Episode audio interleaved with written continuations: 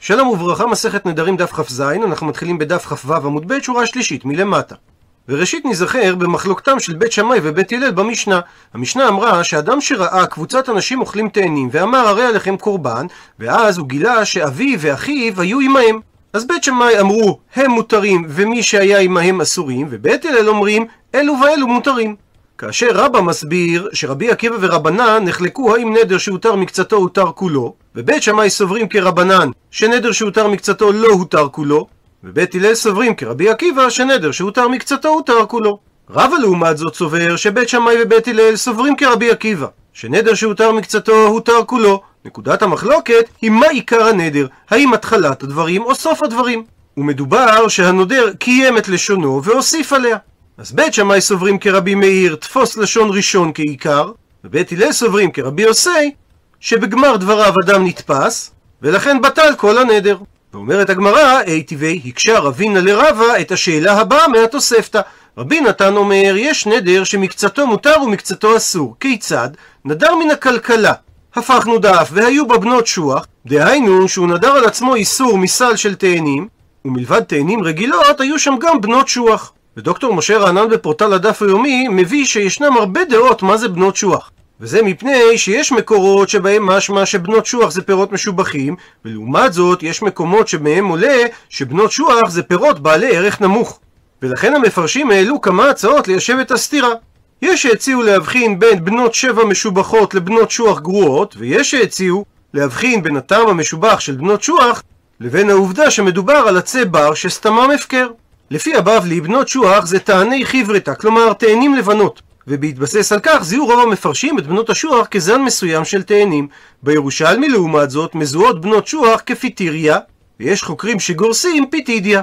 ליברמן תרגם את המילה הזו לאורנים קטנים ביוונית, וזיהה את זה כאחד ממיני עץ האורן, אורן ירושלים. פליקס לעומת זאת זיהה אותו כאורן הסלע, שהאצטרובלים שלו מבשילים במשך שלוש שנים, כמו שמתואר במשנה במסכת שביעית, בנות שוח שביעית שלהם שנייה, שהן עושות לשלוש שנים. למרות הסתירה לכאורה בין זיהוי הבבלי והירושלמי, כנראה שכוונתם אחת, משום שהאורנים נקראו גם תאנים לבנות. יש שהבינו כי לפי הירושלמי מדובר בחרובים, ויש מי שפירש שמדובר בבננות. וממשיכה התוספתא, ואמר הנודר, אילו הייתי יודע שבנות שוח היו בתוכה, אז בכלל לא הייתי נודר. ובמקרה כזה הדין שהכלכלה אסורה ובנות שוח מותרות, עד שבא רבי עקיבא ולימד, נדר שהותר מקצתו הותר כולו. עד לכאן לשון התוספתא ומדייק רבינה. מה אליו? האם לא מדובר, דאמר הנודר, שאילו הייתי יודע שבנות שוח בתוכה, אז הייתי אומר, תאנים שחורות ולבנות אסורות, בנות שוח מותרות. ואמרה התוספתא, ורבי עקיבא היא, ופליגי רבנן. ואם כך, קשה על שיטת רבא, שאמר שגם חכמים מסכימים במקרה כזה לרבי עקיבא, שהיכן שאמר הנודר שהוא היה משנה את לשונו ואומר פלוני ופלוני אסורין ואבא מותר, שאין הנדר חד וכולן מותרים לדברי הכל. מתרצת הגמרא, לא מדובר בתוספתא, שהנודר שינה את לשונו מלשון כלל ללשון פרט, אלא מדובר באומר הנודר, שאילו הייתי יודע שבנות שוח בתוכה, אז הייתי אומר כל הכלכלה אסורה, דהיינו היה מקיים את לשונו הראשונה, והיה מוסיף ובנות שוח מותרות. וזה דומה להסברו של רבא על המשנה, שכולכם אסורים חוץ מאבא. שבמקרה כזה נחלקו חכמים ורבי עקיבא, וזה מתאים אכן רק לשיטת רבי עקיבא ולא לחכמים. ושואלת הגמרא שאלה נוספת שבעצם מסכמת לנו את הסוגיה. מן תנא, מי התנא ששנה להדתנו רבנן? את הברייתא הבאה שאומרת הברייתא. מי שנדר מחמישה בני אדם כאחד. אם הותר לאחד מהם הותרו כולם, זאת אומרת, אם הוא אמר אחר כך פלוני ופלוני אסורים ופלוני מותר, אז הנדר שהותר מקצתו שהודר כולו, ולכן הותרו כולן, אבל אם הוא אמר כולכם אסורים, חוץ מאחד מהן, במקרה כזה, הוא מותר והן אסורים. עד לכאן לשון הברייתא, ואומרת הגמרא, אי לרבה, הרישא זה רבי עקיבא וסיפא דברי הכל, אי לרבה, הסיפא זה רבנן ורישא דברי הכל. הוא מסביר המפרש, הרישא של הברייתא, שאמרה הותר לאחד מהם הותרו כולם, היא חייבת להיות כשיטת רבי עקיבא. שהרי לפי רבא, רק לרבי עקיבא נדר שהותר מקצתו, הותר כולו. מה שאין כן, הסיפא של הברייתא, שאמרה הוא מותר ואין אסורין, היא מתאימה לדברי הכל, דהיינו גם לרבי עקיבא וגם לחכמים, ורבא יסביר שמדובר במקיים את לשונו הראשונה ומוסיף עליה, שלדברי הכל לא בטל כל הנדר. רבא לעומת זאת, שסובר שלרבי עקיבא תמיד אומרים נדר שהותר מקצתו הותר כולו, הוא חייב להעמיד את הסיפא שאמרה הוא מותר ואין אסורין כשיטת רבנן, ומדובר שהוא מקיים את לשונו ואומר כולכם ומוסיף על כך חוץ מאחד, מה שאין כן ברישא של הברייתא, שאמרה הברייתא שהותרו כולם, בהכרח מדובר שהוא שינה את לשונו ואמר לזה ולזה, שאז לדברי הכל הנדר בטל. ונסכם את הדברים בטבלה הבאה. לפי רבא, כמו שאמרנו, רבי עקיבא ורבנן ובית הלל ובית שמאי בהתאמה נחלקו האם נדר שהותר מקצתו הותר כולו או לא. ולכן לפי שיטתו חייבים להעמיד את הרישא של הברייתא כשיטת רבי עקיבא ובמשנה לשונו, אבל את הסיפא של הברייתא ניתן להעמיד במקיים לשונו ומוסיף עליה ולדברי הכל. לרבה לעומת זאת שהעמיד את המחלוקת בין בית שמאי לבית הלל במקרה שהנודר מקיים את לשונו ומוסיף עליה, חייבים להעמיד את הסיפא של הברייתא כשיטת חכמים, שהרי לרבי עקיבא לעולם נדר שהותר מקצתו הותר כולו. כך שהסיפא מדברת על מקיים לשונו ומוסיף עליה. אבל את הרישא ניתן להעמיד לשיטת כולם, שמדובר במשנה לשונו, שלדברי הכל במקרה כזה, נדר שהותר מקצתו הותר כולו. ובהמשך למשנה מתחילת הפרק, שאמרה שיש ארבעה נדרים שחכמים אמרו שהם מותרים מאליהם, מבארת עכשיו המשנה את הסוג הרביעי, נדרי אונסין. כאשר הדירו חברו שיאכל אצלו, וחלה הוא או שחלה בנו או שעקבו נער, הרי אלו נדרי אונסין, שעליהם אמרה המשנה, הם מותרים מעליהם. ואומר הר"ן, שהמשנה מפרשת שמדובר על נדרי אונסין אפילו שזה לא אונס גמור, לפי שלא עלה על דעתו של הנודר לאסור נכסיו על חברו אם הוא לא יאכל עמו, אלא כשהוא יוכל לבוא בלא אונס כלל, והוא יבחר מרצונו שלא לבוא, אבל כל שנאנס קצת, כגון שחלה בנו וצריך לשומרו, יהיה מותר. לחברו לאכול אצלו, דלאו אדעתא דהכי אדריה, כי לא על דעת זה הוא נדר.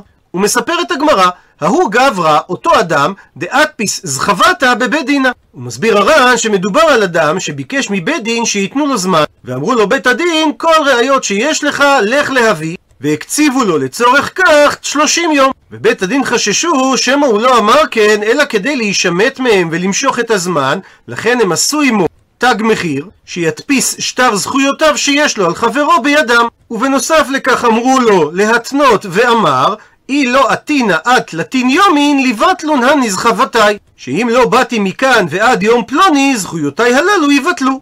וכמו בכל סיפור טוב, איתניס ולא עתה. בסופו של דבר, הוא נאנס ולא בא בתוך השלושים יום שהקציבו לו. אמר על כך רב הונא, בטיל זכובתה, התקיים התנאי, וממילא בטלו זכויותיו. מקשה עליו אמר לרבא, למה בטלו זכויותיו? הרי אנוסו, ואנוס רחמנא פטרי, דכתיב, לגבי נערה מאורסה שנאנסה, ולנערה לא תעשה דבר, אין לנערה חטא מוות, כי כאשר יקום איש על רעהו רצחו נפש, כן, הדבר הזה. הרי שהיא לא חייבת מיתה, כדין אשת איש שזינתה משום דאנוסאי. ואומרים התוספות שכך גם במקרה שלנו, לא הוצרך להתנות עליו, שאם יקרה לו אונס לא יחול התנאי, שהרי זה דבר פשוט, שהוא התכוון אם הוא לא יבוא מרצונו, ולא אם יקרה לו אונס. הוא ממשיך רבה ואומר לרב הונא, וכי תימא קטלה שני, וגם אם תרצה לומר שהתורה אמרה שמתחשבים בטענת אונס רק במקום שיש עונש מוות, אבל לא במקרים אחרים, הרי לא ייתכן לומר כך, והאתנן, שהרי שנינו במשנה שלנו, לגבי נדרי אונסין, כשכאשר הדירו חברו שיאכל אצלו, וחלה הוא או שחלה בנו או שיקבו נהר, שבכל המקרים הללו, לפי שלא עלה הלב המדיר להדירו אם יארע לו כך, אז הרי אלו נדרי אונסין שהם בטלים מאליהם, כך גם לגבי מי שהדפיס את זכותו בבית הדין, צריך לומר שלא עלה על דעתו שיבטלו זכויותיו אם מחמת אונס לא הצליח להגיע. הוא מסביר הר"ן שרב הונא לא טורח לענות על שאלתו השנייה של רבא, משום שלדעתו אין להשוות בין שני המקרים,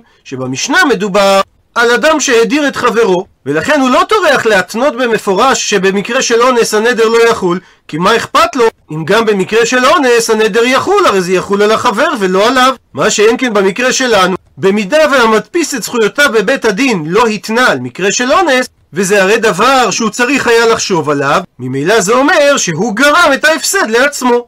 ממשיכה הגמרא ומקשה, ולרבה שסובר שבמקרה שהתנאי יתקיים בגלל אונס, זה לא נחשב כקיום התנאי, מה ישנה מעד אתנן? במה זה שונה מהדין של המשנה במסכת גיטין? שכאשר בעל אמר לאשתו, הרי זה גיתך מעכשיו, אם לא באתי מכאן עד י"ב חודש, ומת הבעל בתוך י"ב חודש, אומרת המשנה, הרי זה גט. ומקשה הגברה לפי הסברו של רבא, עמי, מדוע היא מגורשת למפרע? והמיינה סיטניס. הרי כאשר הוא מת בתוך 12 חודש, זה מקרה של אונס, שלפי רבא, במקרה כזה זה לא נחשב שהתקיים התנאי. ומדוע אמרה המשנה שהגט חל למפרע והיא פטורה מייבום? עונה הגמרא אמרי, אמרו החכמים, דילמה שני הטה.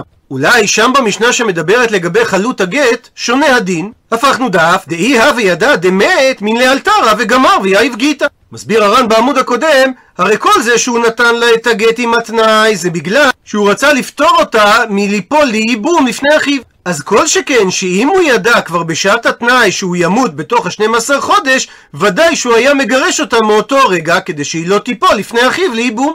וממילא בשעה שהוא נתן לה את הגט על תנאי, הוא התכוון שהגט יחול גם במקרה של אונס. ממשיכה הגמרא ושואלת על רבא, מאי שנא? במה שונה דינו של המתפיס זכויותיו בבית הדין מההוא דאמר להו, מאותו אדם שמסופר במסכת גיטין שהוא אמר לעדים, אי לא עתינה, אם אני לא אגיע מכאן עד תלותין יומין, מעכשיו ועד שלושים יום, הגט שנתתי לאשתי לאה וגיטה, יהיה גט. וכמובן מרפי עובד שעות נוספות, עטה ופסקי מאברה. הוא הגיע לצד אחד של הנהר, אבל הוא פספס את המעבורת. אמר לו, והוא צועק לכל המשפחה שמחכה לו בצד השני, חזו דעתיי, חזו דעתיי. תראו שהגעתי, תראו שהגעתי, כדי שהגט לא יחול. ואמר שמואל, במקרה הזה, לא שמי מתיה. למרות הצעקות שלו, זה לא נקרא שהוא הגיע והגט חל. ושואלת הגמרא, מאי, מדוע הגט יחול לפי שיטתו של רבא? והא מי נסניס, הרי קיום התנאי פה הוא בגלל האונס. ולפי רבא במקרה כזה, התנאי לא מתקיים. מתרצת הגמרא, דילמה אונסא דמיגליה שני. הוא מסביר הר"ן בעמוד הקודם, כלומר, שכיוון שאיחורים בתחבורה הציבורית זה דבר מצוי, אז הוא היה צריך לחשוב על כך מראש ולהתנות על כך. ומה אברהם מגליה אונסי? שהרי זה דבר ידוע שהמעבורת לא תמיד תהיה בתחנה. ולכן דווקא במקרה הזה שמואל אמר שזה לא נחשב שהוא הגיע כי מדובר על אונס שהיה צפוי מראש והוא לא התנה עליו וזה לא סותר את דברי רבא שבאונס רגיל שאינו צפוי זה לא נחשב לקיום התנאי. וחוזרת עכשיו הגמרא לדברי רב הונא שאמר בעמוד הקודם שאותו אדם שהדפיס את זכויותיו בבית הדין והתנה את הדבר באם הוא יגיע תוך 30 יום שבגלל שהוא לא הגיע בפרק הזמן המדובר אכן בטלו זכויותיו ושואלת הגמרא, ולרב הונא מכדי אסמכתא היא, ואסמכתא לא קניא. מסביר הר"ן בעמוד הקודם, הרי אותו אדם לא הדפיס את זכויותיו בבית הדין, אלא רק בגלל שהוא שמח על כך שהוא אכן יגיע בזמן. ובמקרה מעין זה, אפילו בלא אונס, הוא בעצם לא התכוון לבטל את זכויותיו. ומעיר הר"ן שאין בכך סתירה למה שרב הונא אמר בבבא מציע שאסמכתא קניא, כי הגמרא מסתמכת על כך שרב הונא חזר בו מדעתו. בדיוק כמו שרב נחמן חזר בו מדעתו באותה סוגיה. והראש מסביר שאסמכתא זה כאשר אדם אמר משהו שהוא לא התכוון לסמוך על דבריו, כי הוא בטוח היה שהוא יוכל לקיים את דבריו ולבוא בזמן. ולכן הוא היה מוכן להתנות את מה שהוא התנה, אבל בעצם הוא לא כיוון להקנות מעולם, והדין שאסמכתא לא קניא. אז אם כך, כיצד אמר רב הונא שבטלו זכויותיו של אותו אדם?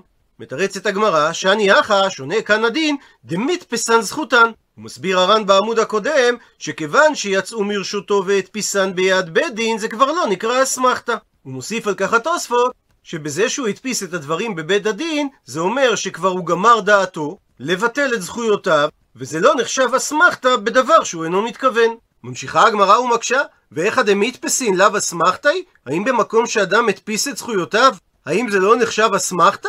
והאתנן, והרי שנינו במשנה במסכת בבא בתרא, מי שפרע מקצת חובו לבעל חוב, והשליש את שטרו, זאת אומרת הוא הניח את השטר שהיה לו לבעל החוב עליו ביד אדם נאמן, והוא אמר לאותו אדם נאמן, אם אין אני נותן לו, לבעל חוב, את יתרת החוב מכאן עד 30 יום, אז תן לו את שטרו. זאת אומרת, תן למלווה את השטר, והוא יוכל לחזור ולגבות בו את כל הסכום שכתוב בו. וכאשר הגיע הזמן, דהיינו עברו 30 יום, ולא נתן דהיינו, הוא לא פרע את יתרת החוב. אומרת המשנה שיש מחלוקת בדין. רבי יוסי אומר, ייתן השליש את השטר למלווה, ואף על גב שזה אסמכתא, שהרי סבור היה הלווה לפרוע באותו הזמן. ורבי יהודה לעומת זאת אומר, לא ייתן השליש למלווה את השטר. כי רבי יהודה סובר שאסמכתא לא קניא. ואמר על זה רב נחמן, אמר רבא ברבוע, אמר רב, אין הלכה כרבי יוסי. מדוע? דאמר רבי יוסי, אסמכתא קניא. והרי כאן מדובר שהוא השליש את שטרו, שזה מקביל למקרה שלנו שהוא הדפיס את זכויותיו בבית דין, ופסק רב, כדעת רבי יהודה, שהשליש לא ייתן את השטר למלווה, בגלל שזה אסמכתא ואסמכתא לא קניה. מתרצת הגמרא, שאני הכא, שונה כאן הדין, דאמר לבטלן זכותי. כלומר, מסביר הר"ן, שהוא מוחל כל כוח וזכות שיש לו באותן שטרות, הפכנו דף בר"ן, ומכיוון שזה מחילה ולא הקניה, אז זה לא נחשב כאסמכתא, שהרי מיד במחילה זוכה בחברו. ואומר הר"ן, שכן הדין במי שמוסר ליד חברו ואמר לו, אם לא אעשה כך, תזכה במה שבידך, שאז קנה החבר, כי זה לא נחשב אסמכתא. מפני שאסמכתא זה רק שהוא אומר, אני אתן או אשלם לך בעתיד וכיוצא בהן, וכך פסק גם הרמב"ם.